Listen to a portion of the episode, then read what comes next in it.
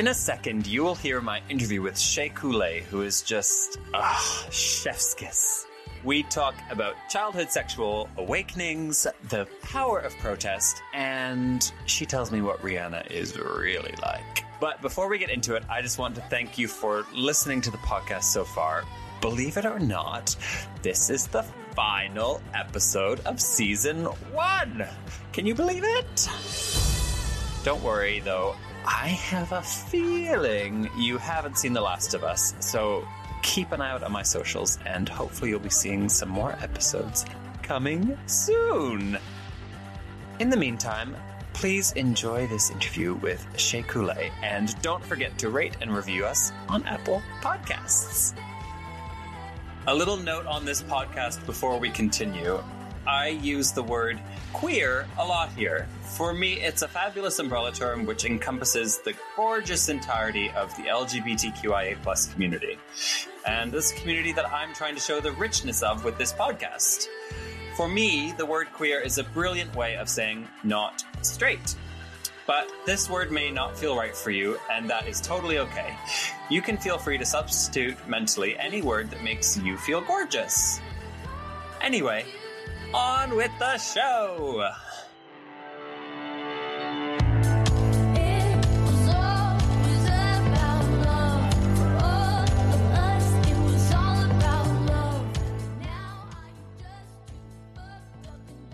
I am so excited about my guest today. Uh, this powerhouse performer and fashion icon first made a splash on RuPaul's Drag Race season 9, and then, of course, went on to win RuPaul's Drag Race All Stars earlier this year. In addition to being incredibly talented, she's also incredibly outspoken and political. And if you haven't seen it, go check out her incredible and powerful speech at a Black Lives Matter protest in Chicago this summer. I say this wholeheartedly.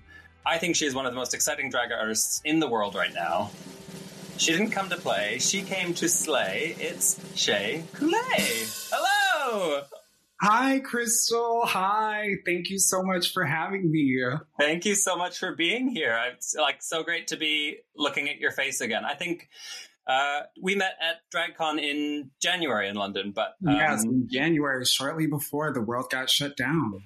I know, and we're not going to talk about that because it's too it's too depressing. But what what I want to ask you is, what are some amazing things that have happened to you other than other than the very obvious one? Wow. I mean, yeah, no, um, I definitely winning All Stars 5 is a big one. Um, uh, walking in the Savage Fenty show is definitely a highlight there. That was so incredible.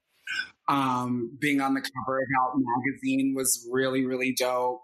Um, I got to meet Elizabeth Warren and like, I, just like, there's been so many amazing things that have happened this year. It's just, I, I do believe in balance. So for all the craziness that's going on, at least I have some really positive moments to reflect on and be happy about. Do you think maybe maybe this is all your fault? I think you might be the second witch we've had on who maybe caused the pandemic because everything was going so well. You needed to, to balance it out. yes, you know, she's quite magical, I must say. But you know, um, yeah, I'm I'm I'm just like here to uh, cast a spell and conjure all the fierceness that I can. Uh, you're doing it, babe. That Savage Fenty, that Savage Fenty show was so insane. It was nuts and it was so crazy filming. I've never done something quite that fast paced where you're really just kind of like thrown into like such a high level of production where you really just have to serve it and deliver like in two takes and that's it. Wow. Yeah. Because the just like the, all of the moving parts of it, it looked like it would have taken so many takes because there weren't that many cuts and everything. Like there were such long shots. No, was that was the part that made it difficult. The fact that there are no cuts because you basically had to like run around these cameras, and I'm in these like tiny little stilettos that were like two sizes too small, and I'm like these cameramen are in flats, and I was like, not fair. like, not as much as you can. but it was it, it you know it worked out, and I'm I'm like so glad that I got the chance to have that experience and work with Rihanna and her team. They were all just like really awesome and respectful, and it was such a positive experience. I mean, that's what you want to believe about Rihanna. Like that's what I think we were all. Yeah, That's the fantasy I I want from Rihanna. So I'm really glad to hear you say yeah, it's true. she exceeded my expectations, and that's like Yeah. I feel it's rare in this business. So yeah, I'm really glad that I got to got to have that experience. Never meet your heroes unless they're Rihanna. Right, unless you're Rihanna, absolutely. um, I also really thought with that show, like, I don't know if it's the same in America, but I get asked all the time by like student photographers and like people who are just kind of getting into drag, like, oh, I would love to do a video where like you put on your makeup. And like, I just totally eye roll at it all the time now because it's just so common. But then, but when Rihanna asks, Yeah, do it. absolutely. they asked me uh, if I would come out like a week before to come and literally just have them uh, film me getting into drag. And like you said, normally you're like, that's so cliche, but uh, you know, Rihanna and her team were like, it'll be really cinematic. I was just like, um, yeah, you know, if Rihanna asks, I'm definitely going to come and do that. yeah. You don't you don't say Rihanna like that's been done before. yeah, no, I'm like, for you, anything. Also, I don't know if it's ever been done that nicely. Like that looked good.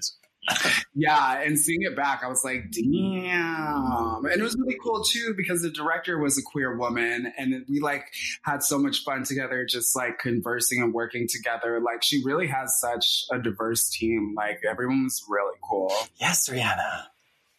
yes. Um, I don't know if you want to talk about this or if you if you're all talked out about it, but like the other thing that I saw from you this year that was just in, insane and amazing, um, and probably really nuts for you was just everything that happened in Chicago, uh, the drag town hall, like that that all of it. Like it was so inspiring to watch from afar, and um, just the way you all handled yourselves. I just thought it was really incredible. How is that all feeling now?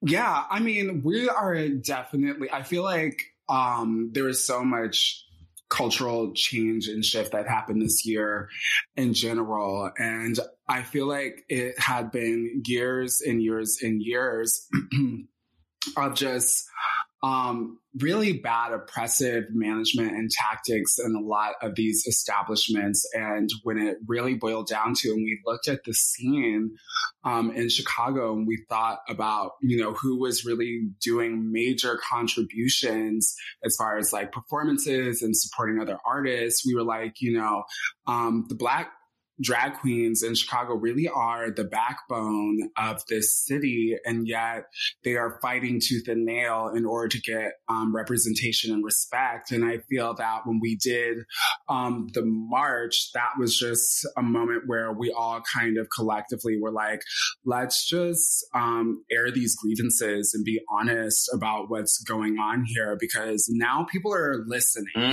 So we have a moment where the mic has been passed to us and we have the opportunity to really just crack this wide open and have an open dialogue and a conversation. And within that, a lot of people who have, you know, done things to, to black drag queens had to be held accountable for their actions and their microaggressions. And, uh, Yeah. even now we are still working to get people to hold themselves accountable and make the necessary change. But we have we have seen a shift and there have been some changes implemented, but uh, we want more than just lip service. Like real restorative justice is important. And I think organizing and creating the Chicago Black Drag Council has um, allowed the queens to really uh, mobilize and organize to help better this city and better this community for for everybody. Because when we start with who is most marginalized those being majority black trans women and we make them safe when we make it a community that's safe and inclusive for them then it just really it, it's it's a it, from that point on it becomes inclusive for everybody Mm-hmm. and I think that's what's really, really important. I think a lot of times people um, who experience certain privileges, even if they are part of the LGBTQ community, forget and they think to themselves, like, well, if we're helping this person, who's helping me? Well, your house is not on fire right now. We're talking about this person that needs immediate help now. And, Yeah. you know, because if that person's house is on fire and we don't extinguish, extinguish it, then your house very well may be on fire. And that's kind of like Mhm. the mentality of of wanting to help people who need it the most because um that's just i feel like that's just what fosters positive community and pos- positive relationships within the community. And it's such a shame that um, we have to be teaching, and that you have to be teaching queer people about this, who are the people who should understand it the most. But it's wonderful that you're doing that work, and um, all I can do is applaud you from across the pond. It's really wonderful. Oh, thank you. And I really appreciate how outspoken you've been um, throughout all this as well. Like, I've definitely been watching and appreciating from over here. So um, I feel like allyship is very important and just like being there to support and uplift and amplify Black voices is also a really great, great thing. So I appreciate you for doing that as well. Well, it is literally the minimum I can do, so I'm very happy to do it. Um, right. Well, Shea, shall we get into the things that made you queer? Oh my God, there's so m- actually there wasn't much. I just like popped out, just like just as gay as hell. I'm really excited to get into it. Shall we? Yeah, let's do it. Person. Okay, so up first, we have your person, and you've put Patrick Swayze in Ghost in the year 1990. That film came out. So you're like minus one.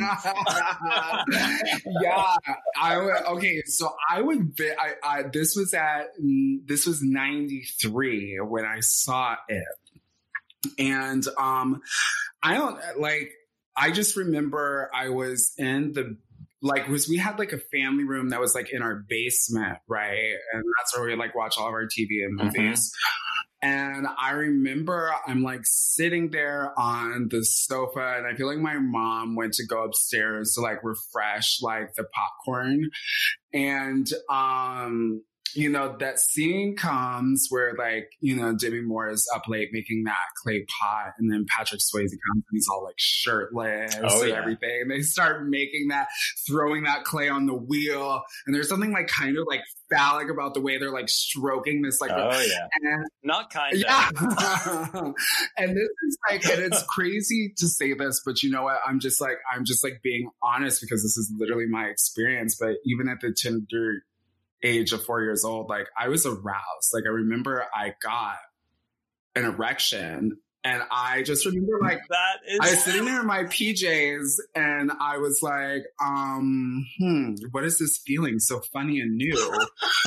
and I just like sat there and I was just like, I just feel so tingly watching this man and I knew it wasn't anymore. And I was just all like, oh my gosh, it was insane. that is officially going to be on the press release for this podcast. Um, Shea Boner at four. what is this feeling so sudden and new? Just like, just like this tingling happening. And I knew it was like for Patrick. And I was just like, um, okay, let me just like compartmentalize this for the time being. Let me just yeah. like file this one away. But that was definitely the like person, definitely. Four year old you is like, I'm going to need this memory in about 10 years, but for now, I, don't, I don't know what to do with it. Uh-huh. I was like, let me just hold on to this. Wow, that's amazing. Um, it's so funny that you put Ghost down because I had actually never seen it until this weekend. Like, I watched it three days ago for the very first time. I Um, love that. Yeah, and yeah, he is so hot in it. like fine, just Yeah. like uh, and he's out here like dying, saving Molly's Mhm. life and stuff from like getting mugged, and then you have like Whoopi Goldberg, who's just all like you know just serving you classic, amazing drag levels of camp. It's everything. Yeah, she's incredible. Um, I think I realized what kind of film I was in for when, like, it's the very first scene and it's Patrick Swayze and then the evil friend, and they're both topless and just like sledgehammering a wall down. Oh my god, yeah. Like, They're all fucking hell. and just like, ooh, you're like, you better remodel that Yeah. fucking New York loft. Yeah. Break down my walls. Uh-huh. Him and Fitz from um Scandal plays the president on Scandal. Oh, okay. Yeah, the bad, the evil friends. Oh, and so Is he still hot? Oh my god, in Scandal, he's like daddy levels of hot. Like he upgraded and just became like full on like daddy. Like, oh. And I, I oh he, Because he was, I think he was more the one for me in that movie because I just, I like him a bit mean. Oh yeah, you do. You like a mean with surly with curly hair. Yeah, but that, I mean, Patrick Swayze, that, that is a very attractive man. And it's, I love that like four year old you could see it. Where, so you're in Illinois? Um, at this point, we were living in Indiana. Indiana. So just like right next door. Right. I don't know that. I don't actually know the difference. Yeah, I wasn't going to ask you. I, I did not assume that you knew the difference between Indiana and Illinois. They are right next to each other. they, they practically Right. have the same shape. And what's what's life like there for four year old Shea? Like, how does that all feel? Oh my god, it's rural around the middle of nowhere, but I don't know anything I don't know anything different besides like this like small town upbringing and I was the youngest of five kids, so there's just a lot of brothers and sisters running around. So it was cute for me as a four year old. I mean, I knew I was different, but not in any way that I hadn't quite gotten to that stage where I started to feel like any sort of otherness. Yeah. Mm. So I was still very like happy go lucky. What age did that kind of start to come in? No, I'd say like probably around like eight or nine. When Yeah. I like, yeah, when you like really start developing like very hardcore, strong personality traits. And I was just more femme than the other boys and was not interested in playing sports. I was interested in going to the hair salon with my mom. Like, on Saturday, it's like that was a treat for me. Like, oh my gosh, that was such a time. That's amazing. So you're like eight or nine, and you're just trying to get out of going to basketball or soccer or whatever. And It was basketball. Yeah, my dad was the basketball coach, and I Yeah. was just all like, I'm not good at this. Like, I don't know why I have to come here every single Saturday morning and pretend like I'm into this. But I was like, I guess I'll do what I got to do to impress dad. yeah, my dad tried to get me to do basketball for I think twice, and like the second time, I just kicking and screaming, like holding onto the bed, and Yeah. I gave up on that pretty quick. I was like, can I dance? Like, can Yeah. I do that? Like, I don't want to do basketball. I want to dance. Yeah. Well, maybe that moves us on really nicely, actually, to your second item. Music. And you've actually just put Beyonce, yeah. which I love. Um, yeah, I, yeah. Let's just like just Beyonce. Um, Yeah. so we're fast forwarding a bit. Yeah, we're fast forward. But also, I was introduced to Beyonce at the tender age of seven years old, and at Oh, that. right.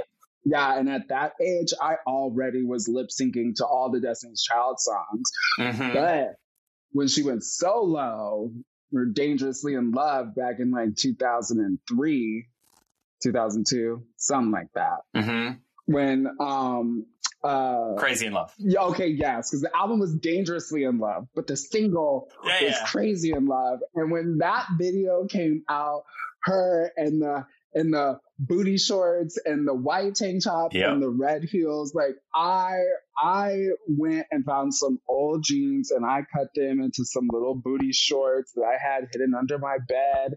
And I was like doing all the moves in the music video in my living room when like no one was home and parents were at work like just oh my gosh using some party city wig that i got from like halloween that was also hidden under my bed wow. and giving you full-on lip sync drag performances like i was practicing like i was practicing at a young Yes. age ready for it Did you have any like siblings or friends to like fan you to give you some wind machine? Um, no, I was a one woman show. Like, no one really knew that I was doing um, Beyonce world tours in the living room but me. That's amazing. I, I mean that that album was a a cultural reset yeah, for like sure. Baby Boy. I remember Oh, that Baby just was, like something where I was like, she is so sexy and like. To quote um, Ilana from Broad City, I remember being like, I don't know if I want to be in you or be you. and I realized that like I just wanted to be her. Uh huh. Um, and yeah, I was like, because if a woman as sexy as Beyonce can't like do it for me, but I still feel so tingly about her, I was just all like, yeah, you're definitely gay. Yeah. Yeah. Definitely. I was like, you just love her in a different way. Yeah. There's a wig under your bed, and I can't stop thinking about Patrick Swayze. Yeah. It must. like, didn't everybody else have under their bed wigs? No, just me. so we're like, I guess, what, 12 here? Something like that? 13? Yeah, we're like 13. Yeah. Mhm. And have you kind of accepted for yourself that is this kind of when you started to be like, oh, I think I might be gay? Or is that still to come? Oh yeah, totally. Yeah, no, I definitely knew that I was like gay. I was just trying to convince everybody else that I Mhm. wasn't. And had you come Mhm. out, had you told anyone else at this point? No, I hadn't told anybody else. Mm. Even though there was like signs, people knew. Like I know, like my family knew mostly because like at this time, like I remember like at this age, I got caught because um I had went online searching for uh, gay porn, and uh, you know that search history didn't know how to clear Tale that. as old as time. he just, you know, I tried to pass it off as curiosity, but it was a lot more than just Yeah. curiosity. How were your parents with it? Oh, they were so upset. My Christian, uh, conservative parents were not having it. They did not. They were like, you do not want to live this life. Wow. This is not the life. This is not the path that you want to go down. And I was just all like, mm. I feel like I've already, I don't feel like there's any going back for me. I was Yeah. like, I will pray on it. I've been praying on it, but I haven't heard an answer yet. So I think that that's a sign in and of It's- itself. That's so. Um, you saying that is actually so poignant. I think because people say like you need. By the time you've told someone or someone else has started to figure it out, like you've already tried to change it about yourself so hard. You're like, trust me. If Yeah. I could, I would. It's too late. Yeah, because it's like the way I've seen the way that you guys treat gay people, and you're all assholes, and you think that I Mhm. want that? No. So I was like, I definitely made the efforts, but I just don't see the change Yeah. happening. Yeah, that must have been really, really difficult. Did you worry that like you were going to lose them? Oh yeah, I definitely was just all like, I hope I don't get disowned by my family because you see all these like, well, you hear all these horror stories about people being um, disowned by their parents, and I just like didn't want that to Of happen. to- course, it's. mm, I mean, I can't think of anything scarier. Yeah. And how, like, how did that go down the line in terms of them, like, in terms of their acceptance? Um, well, when I came out to my parents when I was like 15, um, they did not, they were not happy about it. But um, honestly, like after I moved out and went to college was like when things started to change because I was no longer like living in the house and I was kind of like being my own person, doing my own thing. That's good. Yeah. Yeah, I'm. I'm also kind of blown away by anyone who has the self possession to come out at 15. Yeah, I well, I was like kind of more so outed uh, because we were like watching um this show Desperate Housewives, Mm-hmm. and one of the characters, Bree Van de Kamp, she had a gay son, and he was like a teenager. He was like 16. I was like 15 at this point, and um, they like showed him like kissing his boyfriend on this like ABC, you know, show, and my mom was just like.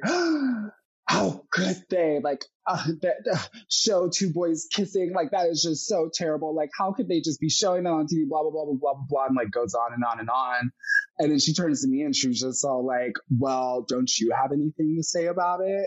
And I literally was just all like, no, she is not trying to single me out right now. I was like, and she knows that I don't have anything to say about it. So I was just kind of like, no, I don't. And she's like, so you don't see anything wrong with that? And I was just all like, no, I don't. And she was like, are you gay? Wow. And I just looked at her and I was like, yeah, I am. Because I was so mad at being like called Yeah. out that just like you're at that rebellious age, you're at like 15, 16. So you're just all like, I'm going to say exactly what I think will hurt you the most. yeah. And uh, that was the truth. so uh, I told her the truth. And it definitely hurt. I could see it in her eyes, like well up, because she was having to, in that moment, like mourn the future that she had dreamed about for me, the wife, the kids, the grandkids, because she could see that all slipping away in that moment. But that's just how it happened. Wow, that's amazing. Like, n- uh, not good amazing, but just like it. Uh, uh, I can really kind of see that whole scene and like imagine being, yeah, that rebellious teen and yeah, I'll Doing tell it- like if you doing it in anger. Yeah, you asked, you asked. So now I'm going to give you the answer that you may not want, but you deserve. and I mean, there's a lesson there about like speaking truth. hmm Ask and you shall receive. Yeah, absolutely. Well, I, we've kind of moved on from Beyonce a bit, but like I, th- I think that's it's all kind of a trajectory, isn't it? And it Mhm. kind of makes sense. The you go from a wig under the bed into um, before you know it, yelling "I'm gay" at your mom. Yeah. Like, yeah, it makes yeah. Um, I think maybe that moves us on to our your next item.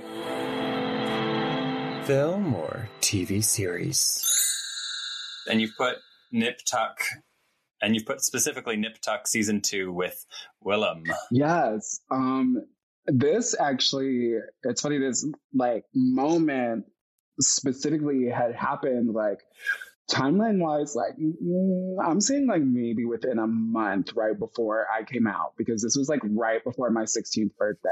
Okay, And in this season, um, one of the main characters, Dr. McNamara, has a s- son um, named Matt who um, develops a romantic relationship with his mother's life coach named Ava, loses his virginity to her. And then they later on find out that Ava is trans. yes, So this like I think he's like 17, 18 um at the time is like questioning his sexuality because he was just all like, you know, this woman that I love is trans, so does that make me gay? Mm. And he's like questioning himself. And there's a scene where his grandma comes into his room and he's like smoking weed and she starts like smoking the bong with him.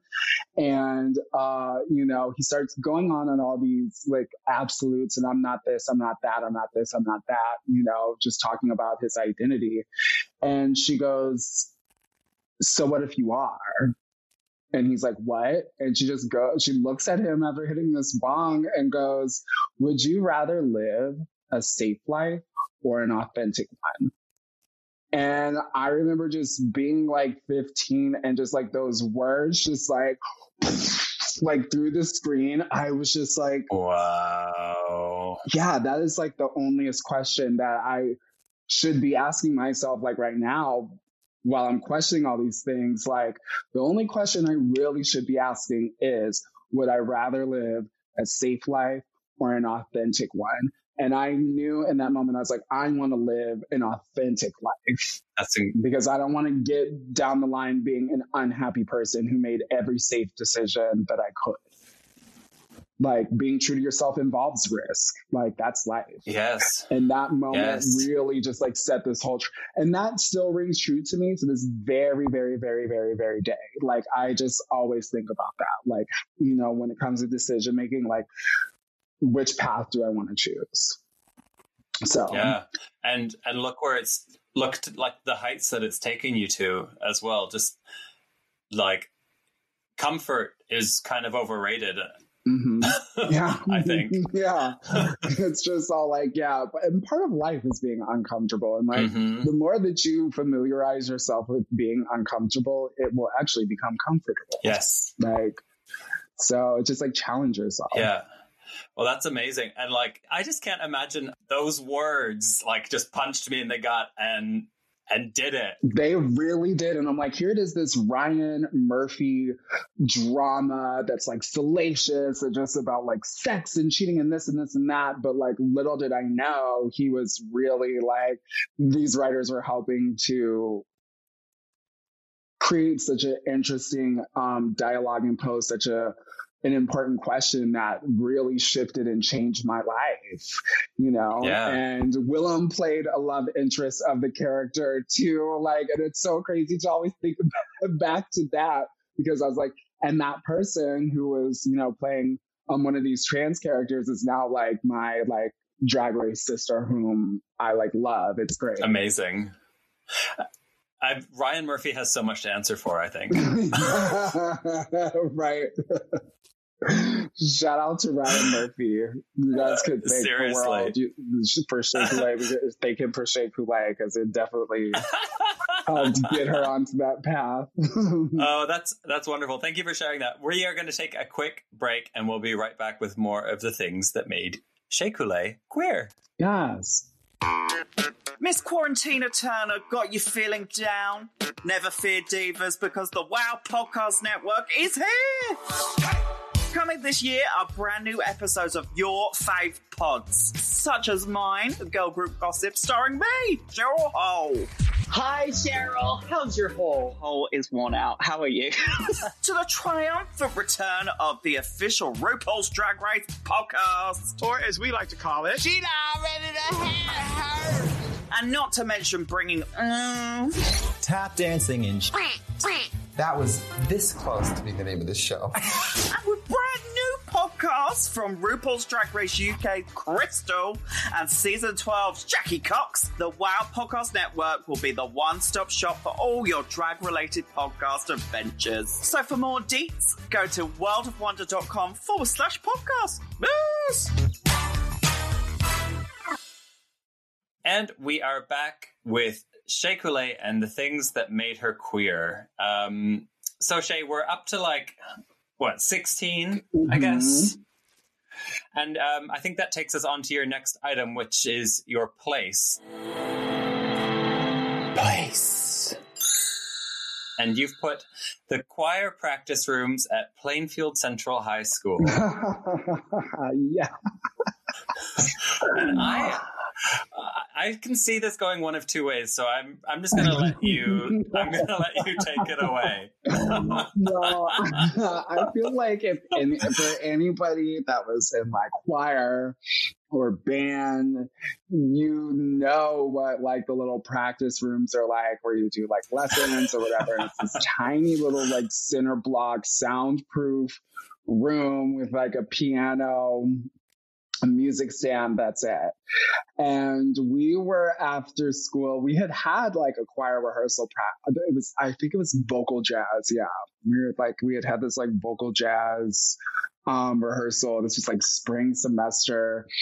And we were hanging out our ride was coming in like 30 minutes and it was um my friend Nathan Henry's mom, and it was myself, Nathan, and our friend Ashley Gilbertson, and we are just like chilling in the practice room, like just you know shooting the shit, not doing anything major. And then I don't know how we got on the subject, but we were like, yeah, no, I've never like kissed a boy before, and you know, like Ashley at this point had kissed tons of boys, and she was just all like, um, Jaren, like you think like Nathan's cute, right?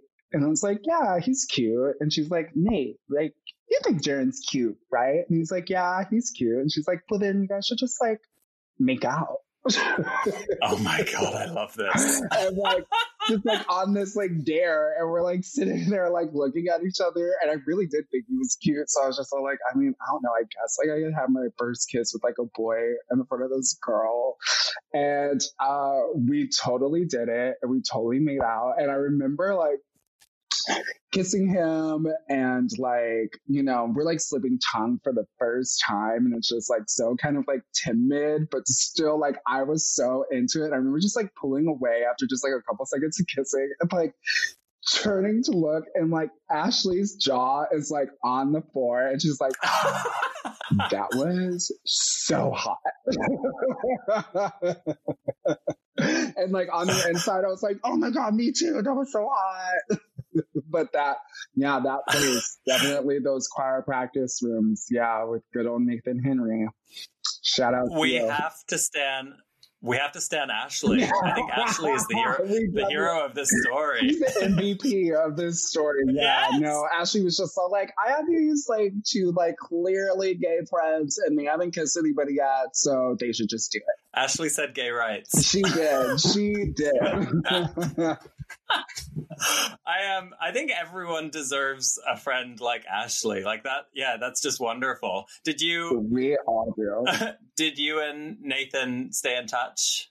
Um, it's funny. I um, as I live in Chicago now, he does as well, and sometimes I will bump into him um randomly. Well, this was like back when the world was open. I would like randomly bump into him at Yeah. like a bar at like brunch, and it's always like really, really great, great, great, great to see him. So And and how did your like high school romance bloom, or was it just kind of a one off?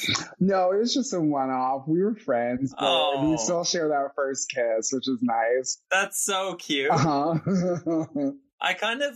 It's kind of even sweeter that it was just like, yeah, we're just gonna.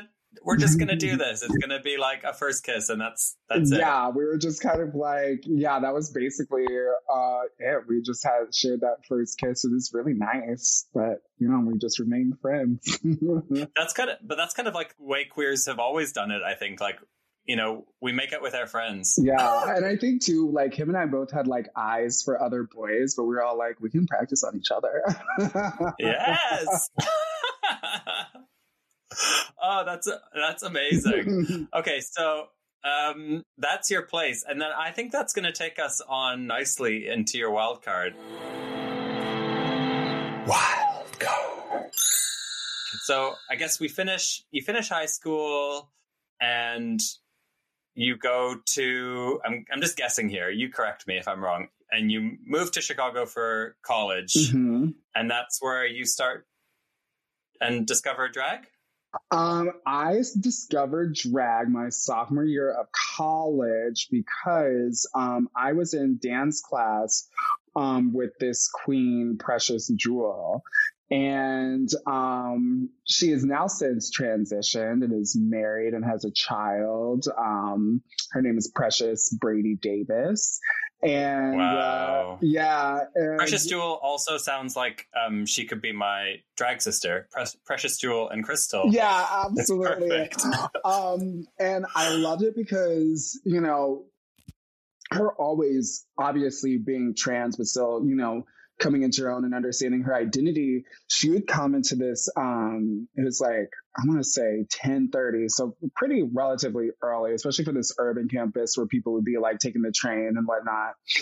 Um, she would come in with like, you know, still like eyeliner left over from the club and some glitter and like her hair, like the lace still glued down and just like still like in her hair. And I remember just always her coming in and being like, oh girl, like, oh, like spin last night was just like, mm, just like so crazy. The show, we were giving life. And I just was, I wasn't of age to go to the bar because, you know, in the US it's 21 and I was only 20. And I was just all like, oh my God, this sounds so fab. Like I need to go. Uh-huh. And so finally, when I like was able to see a show, I went to go and see a show that she was doing with Dida Ritz, and that was my first time seeing Dida Ritz perform, and I was just like. Bitch. I was like, I need to do this. I need to be one of the girls, you know? Yes. And uh, yeah, uh, after graduation, I um, got into performing into drag. Started around Pride that summer, um, and uh, did my first show July seventeenth, two thousand eleven. Um, it was a black burlesque review called Jeezy's Juke Joint. Um, curated by my friend Jeez Louise, and um, I did a. My number was to a Beyonce song, Suga Mama, Perfect. And yes, and I got a And you made a clay pot yeah, fisted it in front of everyone. Yeah. um yeah and i did that that that performance and i got a standing ovation and it was nothing to write home to mom about but i think it was just like the energy and the intent behind it and how passionate i was about it and that was such like a validating moment because i've been doing theater like all my life but i never Mm. had had an audience react to me like that. And I was just all like, okay, well then maybe she needs to put the wig and the heels on to get the people excited, okay? and like the rest is just history. And just like from that moment on, I was just like, okay, I love this. That's such like such a visual story. You can just picture it so so so so clearly.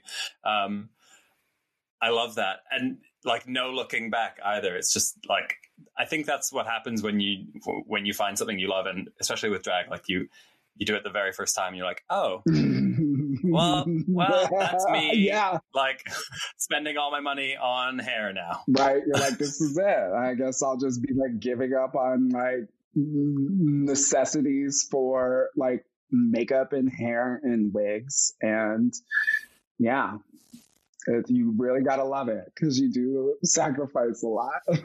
I also, um, am I right that you studied costume design at university?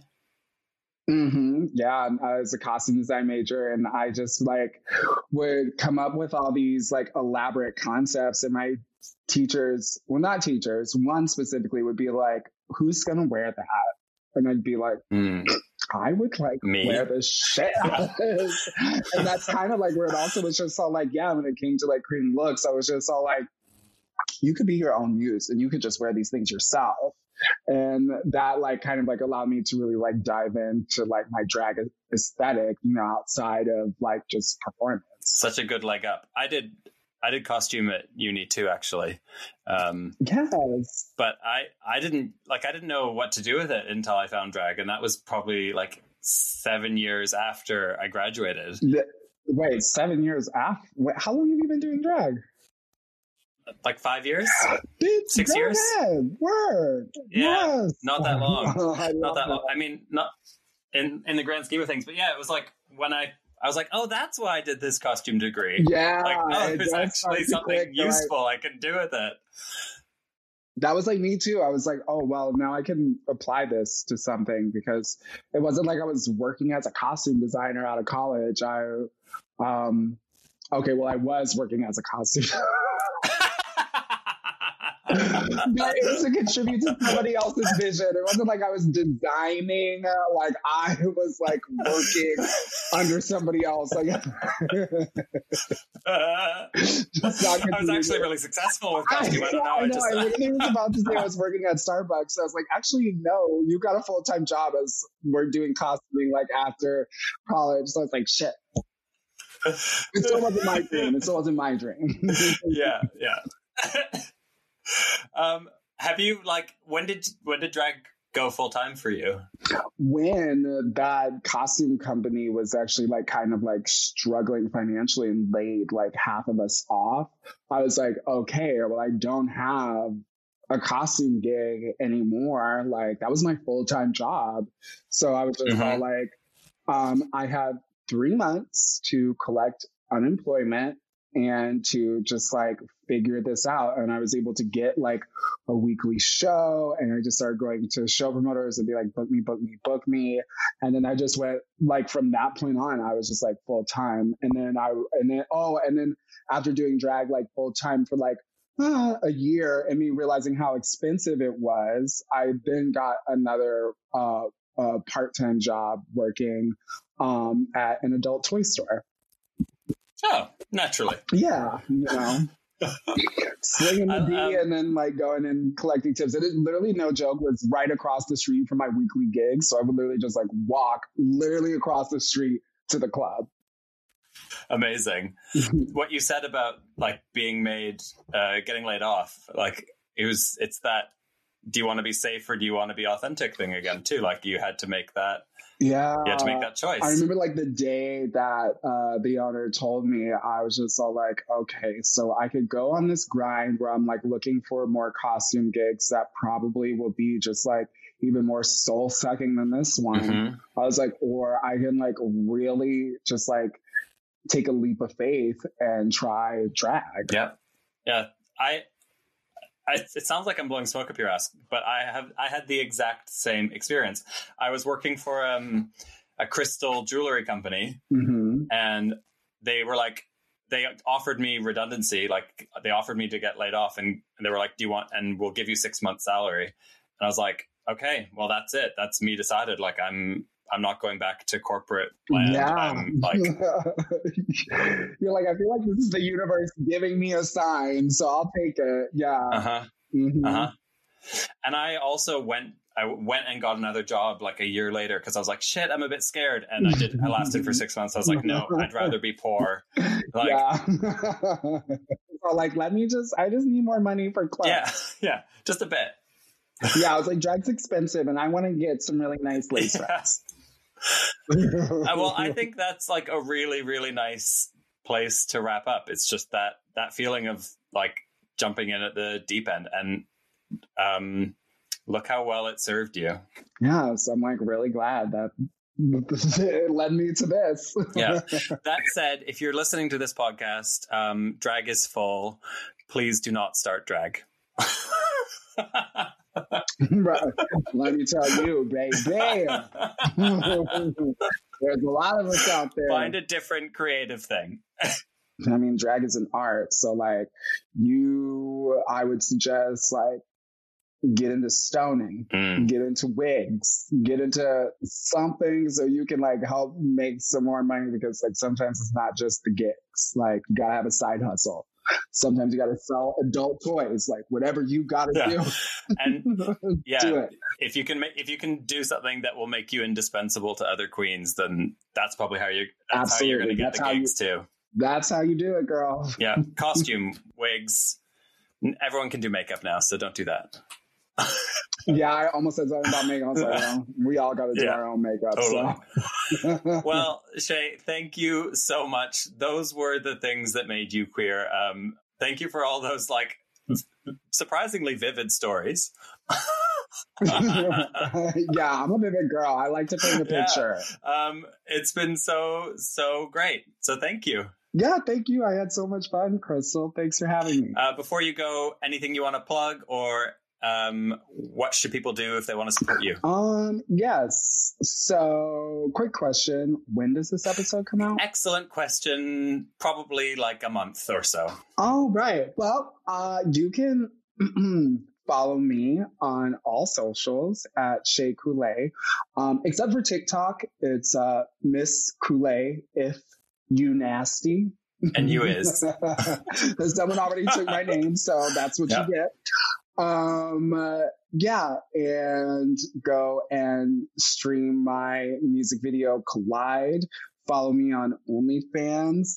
Um, check out my cute little behind the scenes uh series, and uh, I almost said vote, but you better have fucking done that already. Yeah, if you're hearing this now, it's If you're hearing late. this and you did it, ooh, the cosmic ass whooping that I am like sending out into the universe right now for you is major. And as we heard at the start- start of this podcast, Shake Lake caused the pandemic because everything was going too well for her. So you do not you do not want that bad karma.